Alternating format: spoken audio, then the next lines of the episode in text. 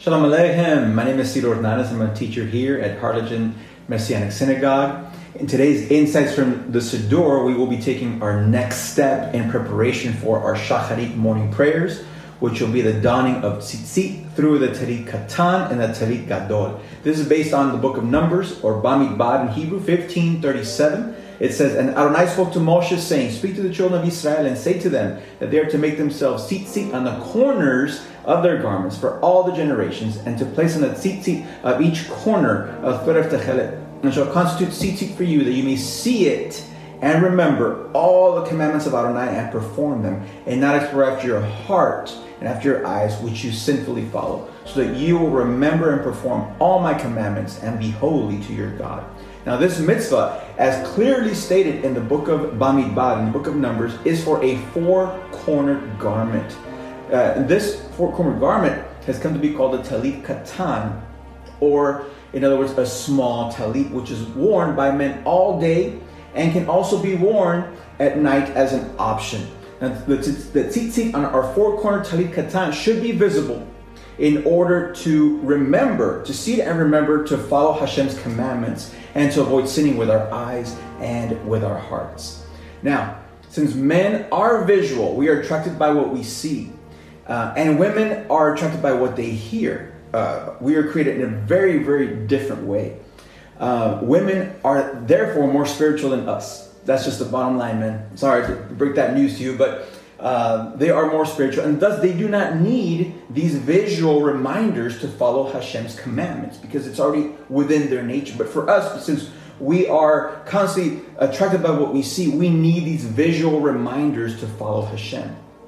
Now, Hashem had made us very unique. Women are honored with a higher spiritual makeup, and men are honored with wearing tzitzit. Both are of equal value in the eyes of Hashem. Ladies watching this video can gain understanding as to why men are commanded to wear the tzitzit.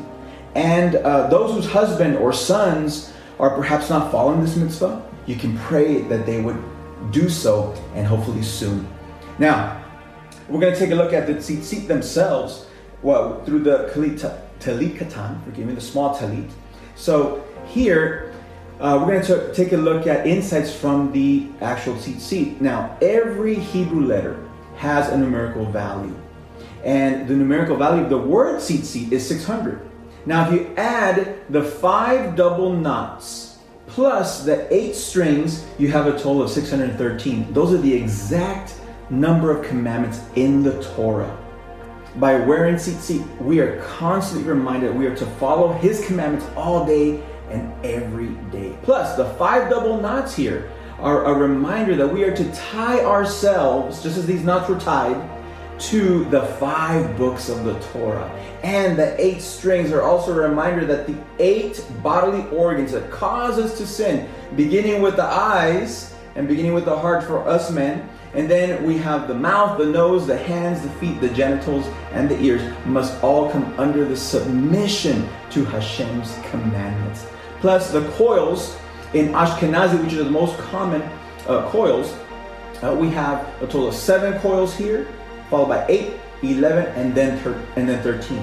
You add that up, and that totals 39. That number is the exact numerical value of the term Adonai Echad. Adonai is one, which we say every day in the Shema. So not only are we reminded to follow His commandments, we are reminded that He is one, our one and only God, and we are to follow Him all day and every single day. Hallelujah. Now, the tzitzit are also placed on the Tallit Gadol, which is a large talit, which is used for prayer in the mornings only for Shacharit. This is found in the book of Genesis, Bereishit, chapter 14. Avram had taken steps to rescue his nephew Lot from attack, and he, along with his disciples, which are very few compared to the large armies that he was facing, he defeated them miraculously. Hashem gave him the victory, and to reward him, the king of Sodom said, "I want to reward you." But this was a response by Avram in verse 22 of chapter 14. He says, "And Avram said to the king of Sodom, I have lifted my hand to the Lord, God Most High, possessor of heaven and earth." In other words, I lifted up my hand, that's all I did. Hashem is the one that gave me the victory. Verse 23, that I would not take a thread, or a sandal strap, or anything that is yours, lest you should say, I have made Avram rich. As a reward for Avraham's humility, Avraham's children merited two mitzvot. One is the thread of tzitzit, and number two is the strap of the tefillin, which we'll talk about in a later lesson. Also, the sages teach us that Avraham instituted the morning Shacharit prayers.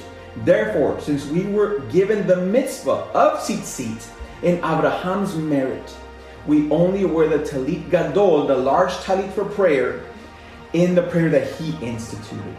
Now, our main prayers, the Shema, the Amidah, were established before Yeshua's day, our Messiah. Therefore, we can be assured that Yeshua himself prayed these prayers, and we want to follow in his footsteps. We want to do exactly what he did. We want to pray how he prayed. Now, let me give you some further proof of this. In the first century, there was a tradition that the tzitzit of the Mashiach would have healing powers within them. This comes from Malachi chapter 4, verse 2, which states, "But for you who fear my name, the Son of Righteousness shall rise with healing in its wings." The Son of Righteousness, according to the sages, is a reference to the Mashiach, to the Messiah. Now, the Hebrew word for corner is the word kanaf, which can also be translated as a wing. So the tzitzit is not just to be placed on a corner, it is to be placed on our, quote unquote, wings.